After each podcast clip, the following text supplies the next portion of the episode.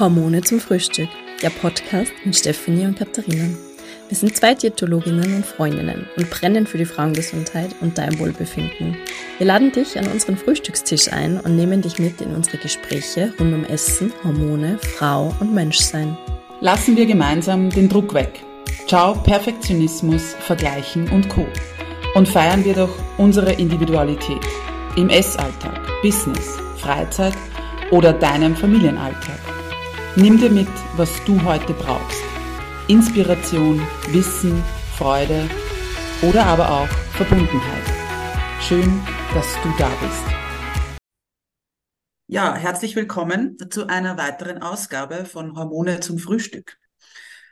Heute mache ich das einmal sozusagen eigentlich als Solo-Folge, wobei es wird keine Solo-Folge, weil ich einen Interviewgast habe.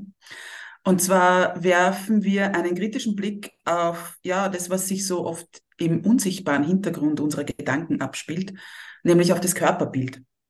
Und das ist ja ein Thema, das uns alle betrifft, oft dabei viel unausgesprochen bleibt und das nicht nur unsere eigenen Überzeugungen, sondern natürlich auch dann mehr oder weniger das Körperbild oder die Überzeugungen unserer Kinder und weiterer Generationen prägt. Und wie schon erwähnt, in dieser Folge habe ich mir die Andrea Zarfl eingeladen zu interviewen. Eine liebe Kollegin, eine erfahrene Diätologin, junge Mama und Expertin fürs intuitive Essen. Und gemeinsam schauen wir uns da jetzt so dieses komplexe Netz von Einflüssen an, die unser Körperbild formen.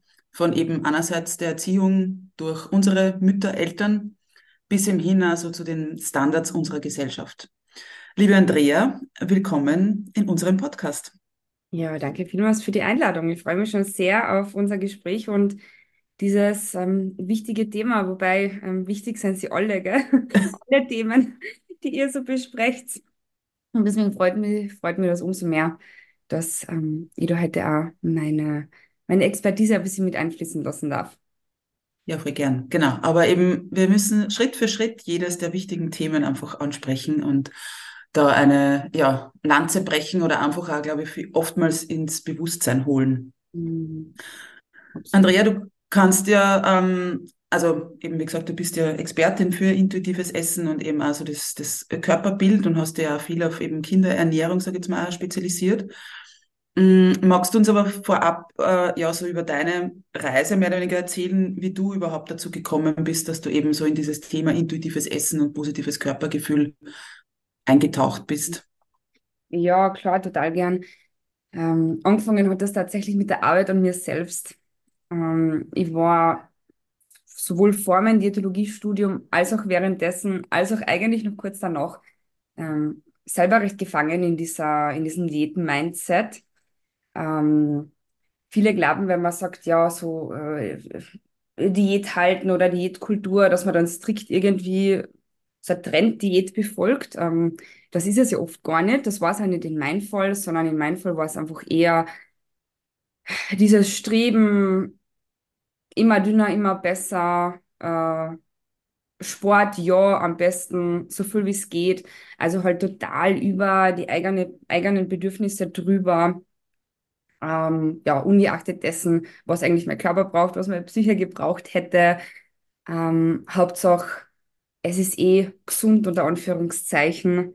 Und genau das war es aber irgendwann dann einmal nimmer. Mhm. Und das habe ich... das habe ich dann Gott sei Dank erkannt. In Wahrheit würde man meinen, warum hast du das nicht schon früher gekonnt, wenn du selbst Diätologin bist? War es einfach nicht. Also ich habe es ganz, ganz lang einfach deklariert als, ist ja eher gesundes Verhalten. Also es passt ja, man macht das ja so, oder?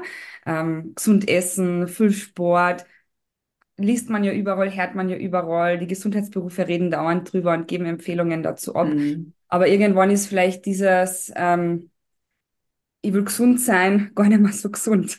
Oder zumindest das Verhalten und das Mindset natürlich auch, was da dahinter steht.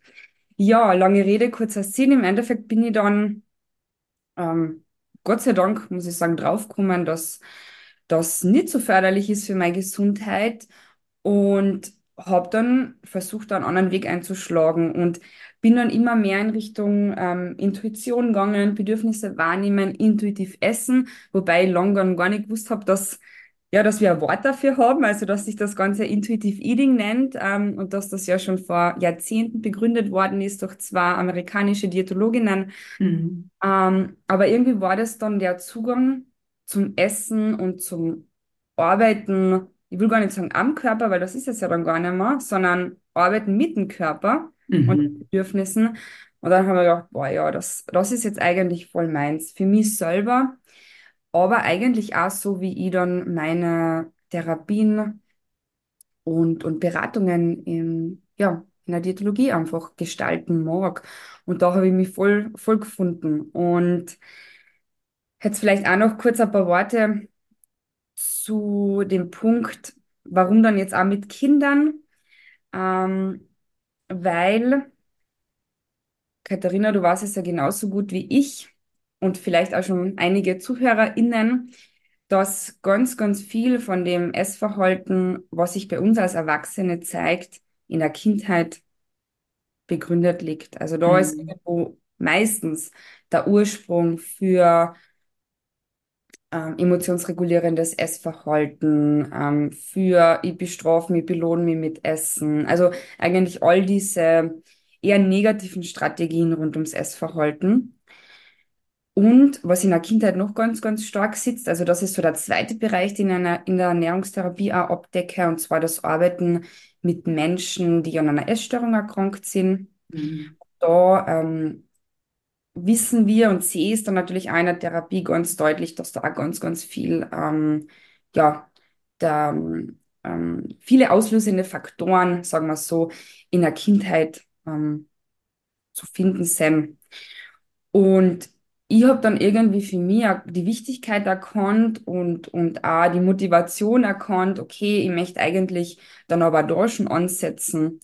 Also das Arbeiten mit den Eltern, mit den Kindern und einfach schauen, dass dann ein Rahmen geschaffen wird, wo sich alle Familienmitglieder natürlich wohlfühlen können und gut aufgehoben fühlen können, aber auch, wo einfach die Bedürfnisse von aller gesehen werden und wahrgenommen werden, und dass wir Ernährungsstrategien, sage ich einmal, anstreben oder fördern, die einfach für die Essbeziehung und Körperbeziehung dann für später, fürs Kind ganz förderlich sind. Also sprich, so ein bisschen diesen Kreislauf, du hast das eh schon ganz zu Beginn angesprochen, wir haben da definitiv so einen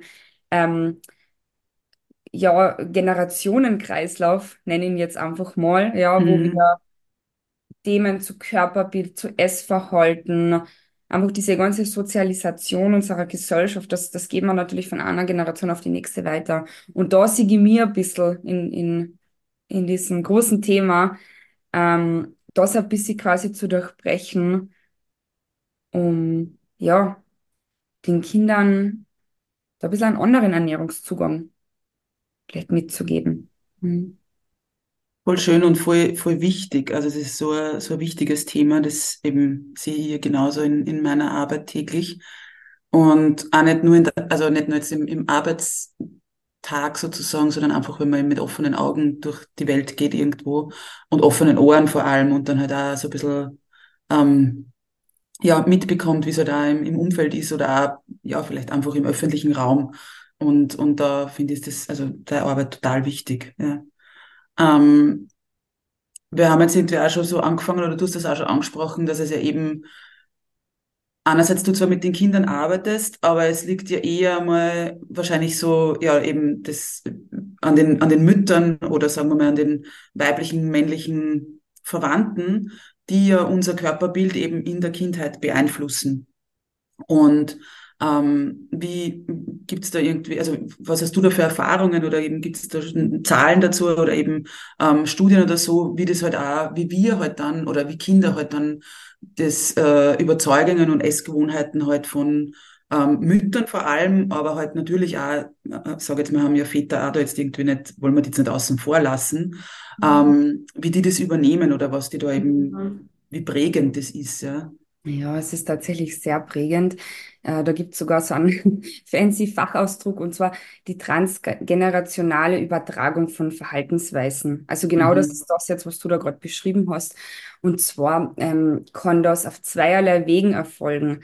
Das eine ist die direkte und das andere ist die indirekte. Die direkte, da würden wir jetzt wahrscheinlich alle zustimmend nicken und uns denken, ja, naja, logisch wirkt sich das beim Kind aus, in dem Fall halt negativ, wenn man zum Beispiel zum Kind sagt, naja, du bist zu dick, dein Körper passt nicht, jetzt isst weniger, ich sorge dafür, dass du weniger Süßigkeiten und Co. bekommst. Ja, also wirklich so, Mhm. ich sage jetzt mal Strategien, die man dann wirklich am Kind umsetzt, beziehungsweise die das Kind ja im ganzen Umfeld einfach beobachten kann. Also dieses, wir würden jetzt wahrscheinlich sagen, dieses ganze Diät-Mindset und dieses ganze Diäten. Mhm.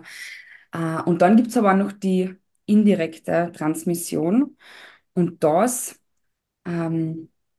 ist ganz genauso gefährlich wie die Mhm. direkte und vielleicht sogar nur ein bisschen gefährlicher, weil sie nur ein bisschen heimtückischer auftritt, weil man sich womöglich oder ganz sicher, ja, also nichts, was ich jetzt dann sage, soll irgendwie mit einer Schuldzuweisung, also niemand soll sich jetzt davon bitte schlecht fühlen, ja, keine Mama, kein Papa, der jetzt dann vielleicht zuhört und sich denkt, oh Maria, das mache ich aber vielleicht manchmal, ja, da geht's einfach nur um, ich erkenne es und ich wäre mir dessen bewusst und kann es dann vielleicht anders machen, ja, also Mhm. wie gesagt, nichts mit Schuldzuweisung hat das Ganze zu tun. Die indirekte Transmission wäre beispielsweise das Diät halten, was Mama oder Papa an den Tag legen. Und Mhm. das, oder zum Beispiel auch das Kommentieren. Also verpacken wir das Ganze in ein Beispiel. Jetzt haben wir gerade Weihnachten, Neujahr, die ganzen Feiertage haben wir jetzt gehabt. Und die nächsten Feiertage kommen wieder. Also irgendein Feiertag steht ja immer an.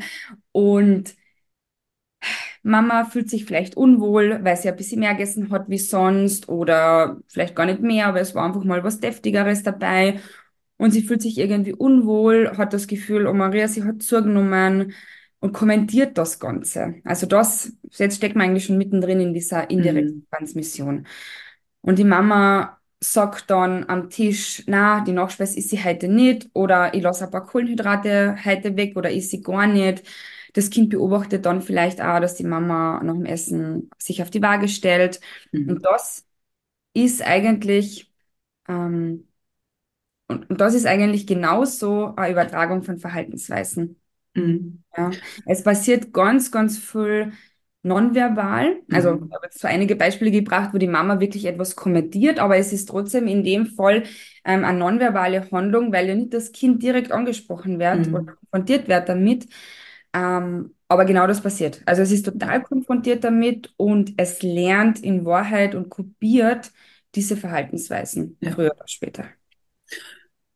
Total. Und mir kommt da jetzt gerade, also wie du das jetzt, dieses Beispiel eben mit Weihnachten und Feiertagen und so gebracht hast, ist mir gerade eine Szene gekommen, also tatsächlich erlebt bei einer Feier, wo eben Familie zurückgekommen ist vom Urlaub, vom Sommerurlaub. Und das war halt dann auch so eine Grillfeier halt. Und das Mädchen mit, keine Ahnung, 8 Jahren, 9 Jahren irgendwie so, hat sie, 8 Jahre glaube ich war sie, hat sie noch auch eben zum Essen genommen. Und sagt dann auf einmal, und ich habe irgendwie so gesagt, na, ob sie halt, keine Ahnung, irgendwie nur so einen Maiskolben will oder wie auch immer.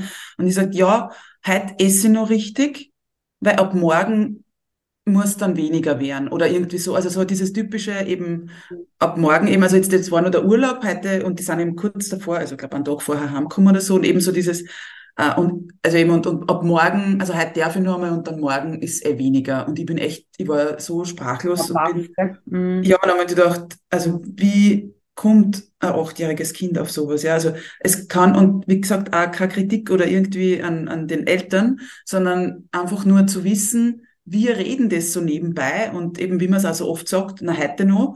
Und muss ja gar kein Diätvorsatz sein, sondern vielleicht einfach nur, ich freue mich schon, wenn ich zu Hause wieder, weiß ich nicht, mehr kochen kann oder was auch immer. Aber gibt ja oft, glaube ich, eben genau diesen Touch mit von, okay, das war jetzt zu viel oder jetzt musst du zusammenreißen. Ja. Genau, ja genau, jetzt muss ich mich zusammenreißen. Ich habe über die Stränge geschlagen, ich habe eigentlich Mhm. was Schlechtes gemacht, um Mhm. das kindlich auszudrücken, was Böses, ich war Ja. schlimm. Ja. Und jetzt muss ich mich wieder zusammenreißen. Also quasi das, was ich isst, was ich tue und so wie ich ausschaue, wie mein Genau. Körper ausschaut, ist was Gutes oder was Schlechtes. Und Ja. so nehmen das Kinder wahr. Ja. Und ja, es ist total erschreckend, aber im Endeffekt, das Mädel hat einfach kopiert die Ja. Aussage und das Verhalten von ihrem Umfeld, was sie hört. Und weil du Ja. vorher gesagt hast, du hättest gerne ein paar Zahlen, Daten, Fakten. Ich glaube, da passen ein paar Zahlen jetzt gut dazu, aber die sind auch sehr erschreckend. Du hast jetzt, glaube ich, gesagt, das Mädchen war so 7, 8, 9 Jahre alt, gell? Genau, ja. Ja. Mit 7 beginnen die ersten Diäterfahrungen. Ja, das Ja. ist so schlimm. Also das kann man sich mit 7, boah, wenn wir uns jetzt vielleicht selber in unser 7-jähriges Ich zurückversetzen, was da in Wahrheit wichtig war, die Freunde, die man nach dem Schulgehen im Hof treffen kann und die Geburtstagsparty, die vielleicht ansteht und wenn gerade Sommer ist, das Schwimmen im Freibad.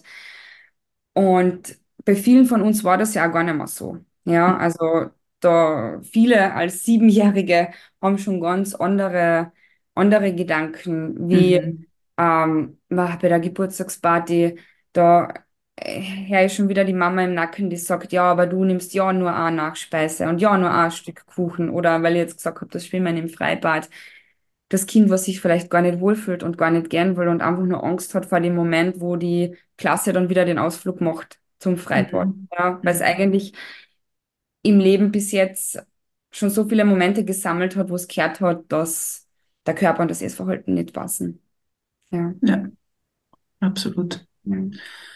Also das heißt, es ist schon so, dass eben, würdest du sagen, dass es, also wir wissen ja, dass es vor allem Mädchen natürlich das Verhalten oder auch das Körperbild der Mutter übernehmen, Mhm. aber können wir wirklich sozusagen die männliche Seite oder eben den Vater da so außen vornehmen, dass man sagt, der hat, also nichts damit zu tun, wäre jetzt eher ein bisschen übertrieben, aber halt, Mhm. das ist doch genauso, dass der eben seinen Anteil in dem Sinn hat, oder? Total. Ganz wichtig, dass du das jetzt ansprichst. Die Mutter bezieht oft, kann man jetzt natürlich nicht sagen immer, weil jedes Familiengefüge natürlich anders auftritt und Mhm. andere Dynamik annimmt, aber die Mutter hat oft die Rolle der Person, die eben in diesen klassischen Diätmustern steckt, Mhm. Die immer bemüht ist, dünn zu bleiben oder dünn zu werden, die verschiedenste Tools verwendet, wie eben die Waage, Diätbücher, Shakes und Co. Ja, also dieses ganze Diätwerkzeug. Heißt natürlich nicht, dass das Väter nicht auch machen. Die kommunizieren das aber anders. Mhm. Was jetzt nicht heißt, dass es besser oder schlechter ist, ja, es ist genauso gleich, tragt gleich dazu bei, zum negativen Einfluss von Körperbild und Essverhalten beim Kind. Aber was man sehr wohl weiß, und das ist, finde ich, sehr, sehr spannend und interessant. Also der Vater scheint dann doch auch mit der Mutter natürlich so eine wichtige Position in der Familie einzunehmen und das, was er sagt und tut, beim Kind kriegt das so einen Stellenwert und so eine Wichtigkeit, dass wenn der Vater das Körperbild zum Beispiel vom Kind kommentiert und sagt, ma, musst aber schon aufpassen, dass du nicht nur weiter zunimmst, dass das noch viel tiefgreifender geht, Mhm. noch viel schwerwiegender. Also mh, dass die Emotionen, die da losgetreten werden und ähm, ja, das trifft's glaube ich eh. Also die Emotionen, die das Mhm. lostritt, sind oft noch viel schwerwiegender. Ja. Und das ist auch etwas, was mir in der Therapie ganz, ganz oft widerfährt. Also Mhm. vor allem auch natürlich also es ist selten, dass mir das jetzt die Kinder so erzählen, ja. Aber ich mache jetzt eher einen Sprung weg von den Kindern zu den Erwachsenen, mit denen ich auch arbeite, also jetzt unabhängig, ob sie Kinder haben oder nicht. Mhm. Und wenn mir da dann oft die Frauen erzählen, boah, ja, der Papa, der war damals schon sehr streng und der hat das und das gesagt. Also das wird mit so einer Traurigkeit transportiert und die Frauen sind so verletzt. Also das sitzt Mhm. einfach wirklich Ja. unfassbar. Ja. Ich habe da einmal eine Dame gehabt, die um die 30 ist und erzählt hat, dass sie also auch ein totales Thema hat mit Körper und eben Diäten und Körpergewicht und Co. Und sie ist dann draufgekommen, also sie war dann irgendwie wieder zu Hause und irgendwie hat, also sie hat das dann mit relativ, wie soll ich sagen, mit einem gewissen Humor erzählt, aber unterbewusst hast du gemerkt, wie wahnsinnig ja schockiert sie eigentlich ist, weil sie dann gesagt hat, sie war im Haus und das war irgendwie auch eben wieder irgendwelche Feiertage und sie hat dann irgendwie was von der Nachspeise gegessen und hat sie aber, sie hat so erzählt, sie ist ins Badezimmer und hat halt dort irgendwie diese, keine Ahnung, Kekse oder was auch immer halt gegeben hat, gegessen und auf einmal geht die Tür auf und es ist ihre Schwester reingekommen und kurz danach ihre Mama. Mhm. Und alle drei haben sie eigentlich vor dem Papa versteckt, weil der immer blöde Kommentare abgegeben hat, wenn sie eben was naschen oder eben was, ja, eben was Süßes essen. Und sie hat gesagt, das ist doch Wahnsinn, also wie es ihr dann eigentlich, es war irgendwo, sie hat es jetzt arg an, aber schöner zu sehen, wie ihr das auf einmal bewusst worden ist, dass das nicht nur sie betrifft, sondern auf einmal eben da drei erwachsene Frauen in dem Raum stehen und sie verstecken. Ja. Verstecken beim Essen, ja. Und wie lange sie das eigentlich schon machen, ja. Und was der immer noch für eine, ja, eben für Autorität oder für Macht da ausübt, ja. Total. Das möchte ich jetzt gerade aufgreifen, weil da habe ich auch eine Geschichte dazu. Und zwar dieses Thema heimlich essen. Mhm. Auch das, ich habe vorher schon erwähnt, ganz, ganz viel von unserem Essverhalten ist begründet in der Kindheit.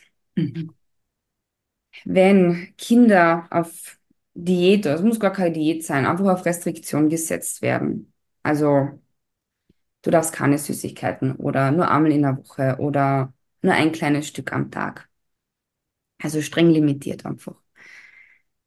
Dann fangen sie einfach an, heimlich zu essen. Ja. Weil Kinder haben, Gott sei Dank, noch relativ lang nicht dieses Schuld-Scham-Gefühl. Ich esse was Süßes und dann, oh, so, scheiße, was habe ich da jetzt gemacht? Ja, wie wir es Erwachsenen haben. Mhm. Die wissen einfach nur, okay, ich habe jetzt das Bedürfnis, die Süßigkeiten zu essen. Ja, da muss ich jetzt natürlich dazu sagen, kann auch schon emotionsregulierendes Essverhalten sein. Ja, also für alle Eltern, die jetzt dann zuhören, nein, es muss nicht bedeuten, dass Kinder en masse Süßigkeiten essen. Also da gibt's schon auch Verhaltensmuster, die möglicherweise schon resultieren aufgrund von nicht so förderlichen Ernährungserziehungsmaßnahmen. Aber was ich schon auf jeden Fall betonen mag, ja, es ist vollkommen in Ordnung, dass Kinder Süßigkeiten essen. Und wenn man eben die Kinder das sehr stark einschränkt, dann werden sie, wie gesagt, einfach anfangen, heimlich zu essen. Ob das jetzt sind, also ihr erlebt in der Beratung alles, ob das ist, dass sie nachts aufstehen und sich was holen, die Papierdeln irgendwo in einer Schublade, beim Schreibtisch horten oder im Nachtkasten, in der Nachtkastel oder unterm Bett. Eine Klientin hat mir unlängst erzählt, sie hat sich total erschrocken, sie hat gedacht, ihre Tochter hat eh keine Lust auf Süßigkeiten, weil sie das eben auch nie wirklich angeboten hat zu Hause. Ja, das ist jetzt der Punkt. Und war dann total, also es ist aus allen Wolken gefallen, wo sie unter der Couch Horror an Süßigkeitenpapierln gefunden hat. Also von jedem Kindergeburtstag, von jeder Feier im Kindergarten, von jedem Nikolo. Überall hat dieses Mädel aufgekolten, gehortet und das dann eben heimlich gegessen. Und genau das fördern wir dadurch. Und natürlich sind das diese Kinder später dann Erwachsene, die sich dafür genieren, wenn sie was essen. Gerade wenn das Lebensmittel sind, die in unserer Gesellschaft stark negativ moralisiert werden, also sprich zu viele Kalorien, viel zu ungesund, viel zu viel Zucker, viel zu viel Fett und so weiter.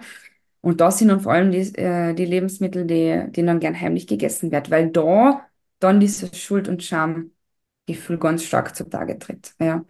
Und diese Verknüpfung im Kopf, die da über Jahre, Jahrzehnte gelegt wurde, man darf das ja nicht essen, weil dann bist du ein böser Mensch. Dick wärst auch noch. Das geht sowieso gar nicht. Also wenn du es machst, mach's heimlich. Was natürlich total unförderlich ist, glaube ich, kein Wort, das will ich gerade sagen, nicht förderlich ist für eine gute Beziehung zu Körper und Essverhalten. Ja. Mhm. Wenn du das jetzt sagst, eben so eine gute Beziehung zum Körper und zum Essverhalten, Wie können denn Eltern dazu beitragen, oder ich sage jetzt mal grundsätzlich Erwachsene, weil es müssen ja nicht nur die eigenen Kinder sein, sondern ich bin ja dann auch Vorbild für eben vielleicht, weiß ich nicht der Neffe oder eben auch einfach als Kollegin auch irgendwann, ja, oder Kollege eben oder Nachbar oder wie auch immer, ja. Wie können wir denn als Erwachsene oder eben halt dann vor allem auch Eltern dazu beitragen, dass halt unsere Kinder auch an, weiß ich nicht, ob man sagen kann, gesundes Körperbild, aber einfach auch so eine positive Einstellung und ein positives Körperbild haben oder vielleicht auch ein neutrales Körperbild. Mhm. Und da eben auch diese neutrale Einstellung zum Essen auch zu vermitteln. Also gibt's da konkrete Maßnahmen, Ansätze, die man eben ergreifen kann, und wie viel hat das tatsächlich mit dem Kind zu tun? Mhm.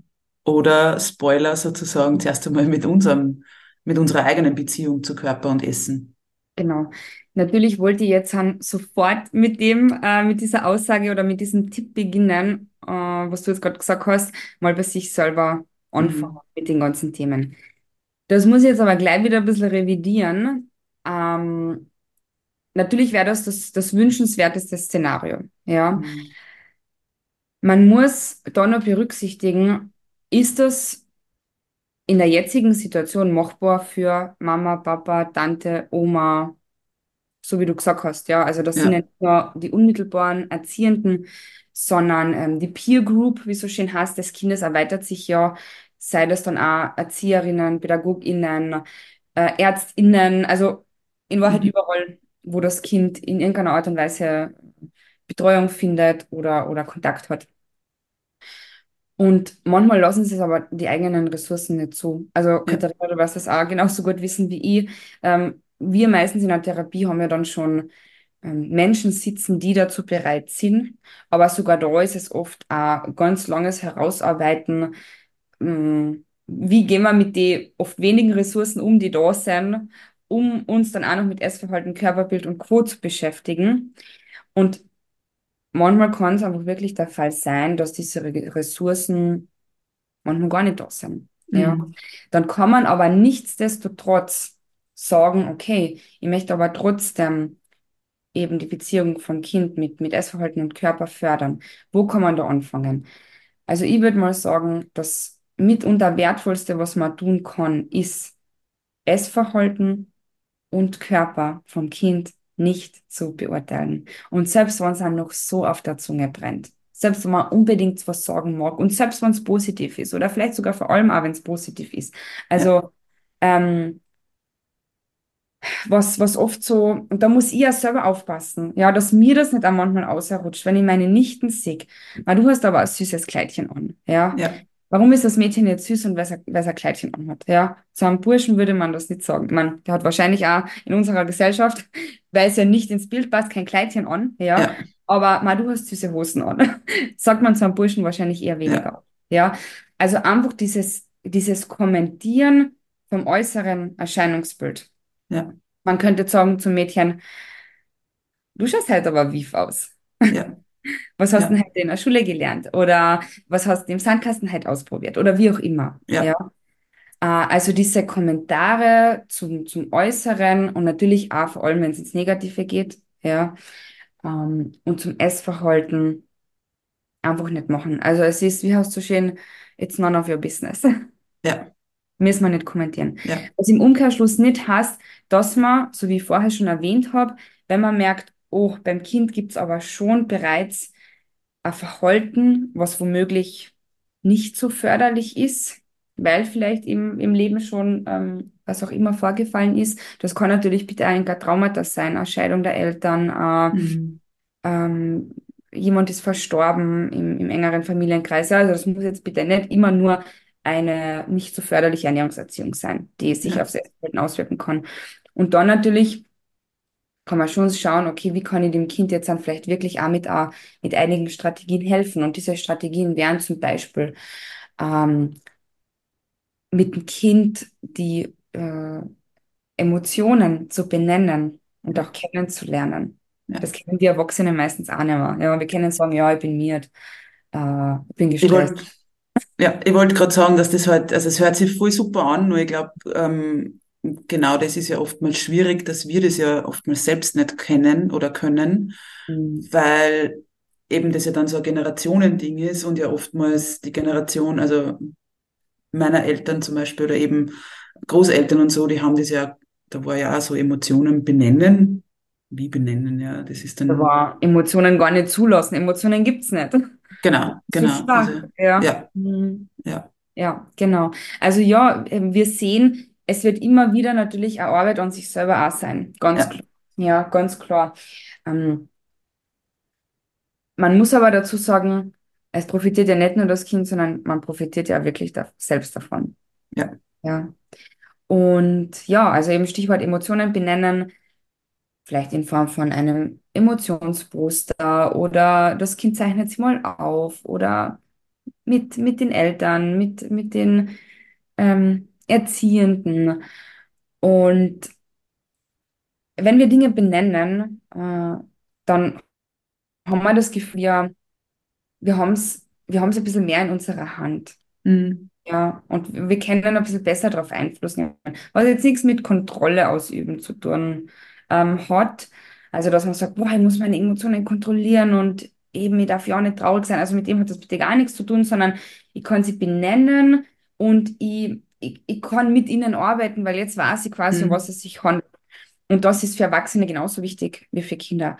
Ich kann auch, unabhängig davon, wo die Erwachsenen gerade selbst sind in ihrer Reise mit Essverhalten und Körperbild, ich kann mit dem Kind Dankbarkeit praktizieren, immer von Einschlafen, ob das Kind schon schreiben und lesen kann, ein Dankbarkeitstagebuch führen, wenn es das noch nicht kann, einfach mit dem Kind besprechen, hey, für was bist du heute dankbar? Ist das, weil du... aufs Klettergerüst heute so super raufgekommen bist oder ist es, weil du tolle Blümchen gepflückt hast oder den Hund gestreichelt hast. Also was hat der Körper heute sozusagen für dich getan? Da kann man auch wieder ein bisschen eine Beziehung zum Körper herstellen. Also es sind sicher viele Kleinigkeiten, die man machen kann und dann natürlich individuell betrachtet. Aber das ist dann, und da stimmst du mir wahrscheinlich zu, wir können natürlich viele Tipps pauschal schon geben, die man mal so ausprobieren kann. Aber vieles muss man sich dann natürlich auch oft individuell in einer Therapie anschauen. Ja. Absolut, ja. Also wie gesagt, und ich glaube, diese kleinen Schritte, die du jetzt auch vorgestellt hast, das ist ja dann in Summe einfach, also ich denke mal, das hat mir letztens eine Bekannte erzählt, die jeden Tag ihren Sohn am Abend halt auch fragt, was hat dich heute zum Lachen gebracht, was war heute schön sozusagen oder eben, also der ist halt noch kleiner in dem Sinn, der hat wahrscheinlich dieses Dankbar in dem Sinn vielleicht noch nicht so, dass er das versteht, aber eben, ich sage jetzt mal Lachen oder was war halt lustig oder was eben war vielleicht traurig oder wie auch immer. Ich glaube, das kann er schon auf alle Fälle erfassen. Und das gleiche wieder arbeiten mit Emotionen. Genau, und ich finde das so ein so ein wahnsinnig liebes Ritual einfach, ja, eben sowas eben, ja, und ich denke mir, das wäre ja was wir Erwachsenen uns eben jeden Tag vielleicht fragen können. Was hat die heute zum Lachen gebracht? Also eben, oder was hat die berührt oder eben dankbar gemacht und so weiter. Und ich glaube, mit dem, dass man das jeden Tag eben sich irgendwie diese Frage stellt, eben wird's ja dann auch mehr und geht ja der Fokus dann auch eben in eine andere Richtung. Ja. So ist also das. Wir sind generell sehr, und natürlich ist auch das eine Verhaltensweise, die wir unseren Kindern weitergeben, unbewusst, wir sind sehr aufs Negative fokussiert. Negative Emotionen lösen halt oft mehr, unter Anführungszeichen, Reaktion aus. Sie sind stärker einfach in der Wahrnehmung und in der Ausprägung. Und dann erinnern wir uns oft auch viel besser an diese negativen Dinge. Egal, ob das jetzt so ein Rückblick vom Tag ist, fällt dann eher das Negative ein. Oder ob das jetzt ein Rückblick auf, was war jetzt voriges Jahr so los, was war vor 10 Jahren so los, was war in meiner Kindheit so los. Ja? Da kann man wirklich auch bewusst probieren, den Blick ein bisschen aufs Positive zu lenken. Dass man sagt, okay, ich versuche jeden Tag eben, bevor ich dann zu Bett gehe und bevor ich schlafen gehe, mir vielleicht 3 Dinge in Erinnerung zu rufen, was heute positiv war. Und wir reden da von kleinen Dingen, ja, wir reden nicht von, boah, ja, ich habe jetzt das Jobangebot gekriegt. Ich meine, das wäre natürlich auch was ganz Positives, ja, keine Frage. Nur sowas in der Größenordnung wird nicht täglich passieren und das ist vollkommen in Ordnung. Also wir reden da von Dingen wie, es war angesagt, dass halt voll die Nebelsuppe sein wird und ich habe aber ganz kurz die Sonne durchblitzen gesehen. Ja, also wir reden von Dingen, die eigentlich immer da sind, wenn wir hinschauen. Ja. Total, ja. Andrea, jetzt habe ich noch eine Frage, die wahrscheinlich, also die eher groß ist, glaube ich, und die man gar nicht so leicht beantworten kann, aber ich will mit diesem Thema trotzdem widmen, weil wie können wir mehr oder weniger als Menschen, als Einzelperson mehr oder weniger, aber halt auch als Gesellschaft dazu beitragen, dass man diese normativen Schönheitsstandards überdenkt und eben eine vielfältigere Definition von Schönheit oder von Körper, würde ich jetzt einmal sagen, gar nicht so auf Schönheit, sondern vom Körper fördern kann. Also ich meine, wir beide wissen wir arbeiten da ganz viel, aber trotzdem, was sind so Möglichkeiten, wie man das irgendwo eben diese Definition aufbrechen kann? Ganz wünschenswert wäre natürlich, dass wir endlich in den Medien mehr Körper sehen würden, ja, mehr Diversität. Und da rede ich jetzt nicht von der dicken Person, die die Witzfigur dann im Spielfilm darstellt, ja, über die wir alle lachen, sondern da rede ich über keine Wertung und einfach verschiedene Körperformen, ja. Hautfarben. Also verschiedene Ethnizitäten auch. Und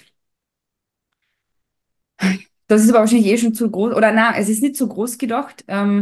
Ich hoffe, es passiert wirklich in den nächsten Jahren, Jahrzehnten. Also ganz, ganz leicht merkt man ja da schon ein bisschen ein Umdenken, aber es darf noch wesentlich mehr passieren. Ja, also ich würde jetzt mal behaupten, es ist nicht einmal die Spitze des Eisbergs, aber zumindest der Gedanke ist schon mal ein bisschen da, dass man es ja machen könnte, da mehr Diversität zu zeigen.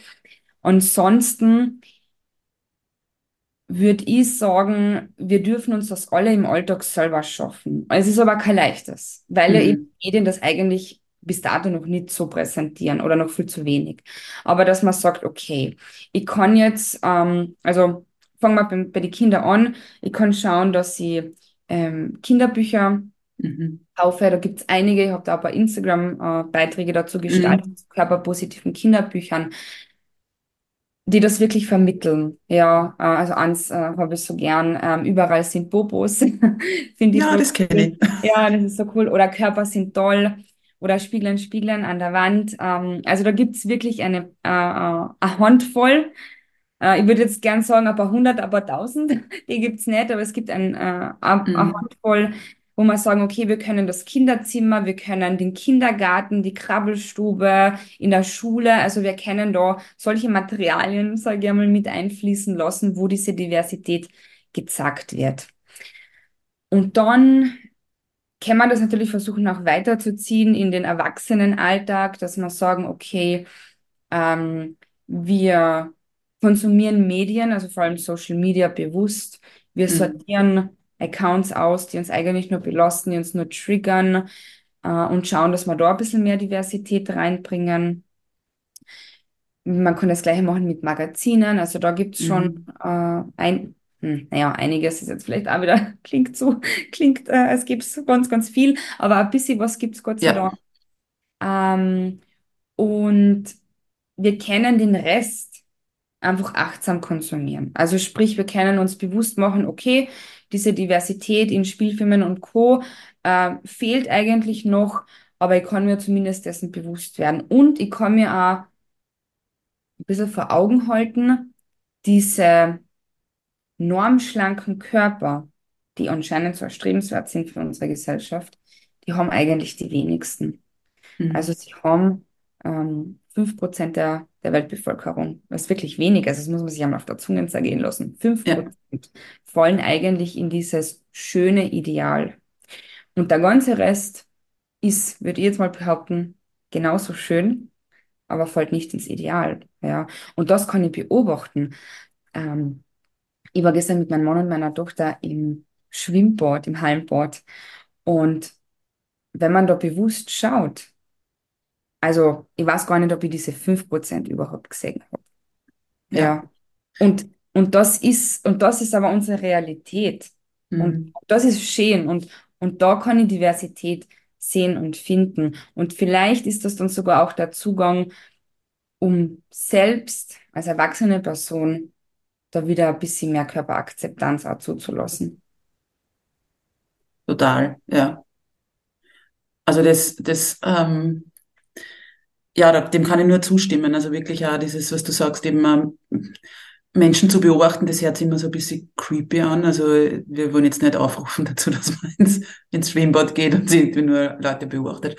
Ah, Mhm. aber halt, wie du richtig sagst, einfach Bewusst machen. bewusst machen und mit offeneren Augen gehen. Ich muss ja nicht starren, ja, oder eben aber einfach auch mir mal anzuschauen. Das ist ja eben verschiedenste eben Körperformen gibt, genauso wie es halt verschiedenste Haarfarben und Frisuren gibt. Und ja, also einfach, dass ich da sage, eben was gibt's für Möglichkeiten sozusagen. Und Mhm.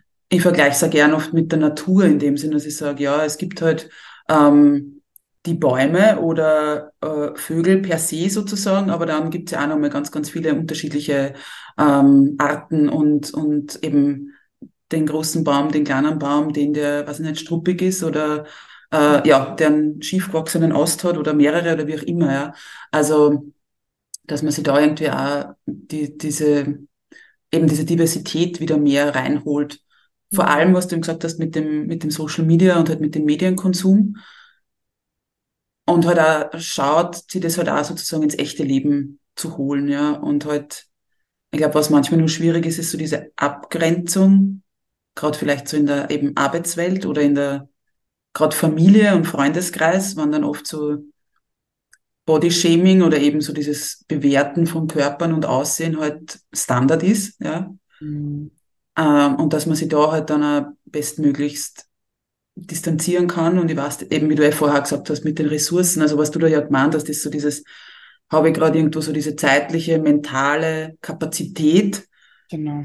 Und das kann ich gut verstehen, weil ich hab's manchmal auch nicht und sitze halt dann dort und ja, Mhm. manchmal hat man die Kraft sozusagen und auch die Energie, was zu sagen und manchmal hat man es leider nicht, ja. Und da halt auch dann einen guten Weg zu finden, ja. Ja, ja, absolut. Kann man sich vorher wirklich durchdenken, wie möchte ich kontern? Möchte ich überhaupt kontern? Habe ich die Kraft Mhm. dazu? Hm, Habe ich vielleicht sogar so viel Kraft aufzuklären über die Themen? Genau, Oder gehe ich einfach? ja, Hm, ja. Also das ist nur ein guter Tipp jetzt, also von dir, dass man wirklich auch sie so vielleicht, also Standardantworten gibt's nicht hundertprozentig, aber zumindestens ein paar so Sätze vielleicht auch eben parat Mhm. legt. Ob ich es natürlich dann in der Sekunde abrufen kann, ist dann immer so eine Frage, aber trotzdem, dass ich zumindestens einmal, also eben so der Standard, glaube ich, ist immer wieder auch so, ich weiß nicht, eben ich möchte nicht, dass du meinen Körper kommentierst, ja. Mhm.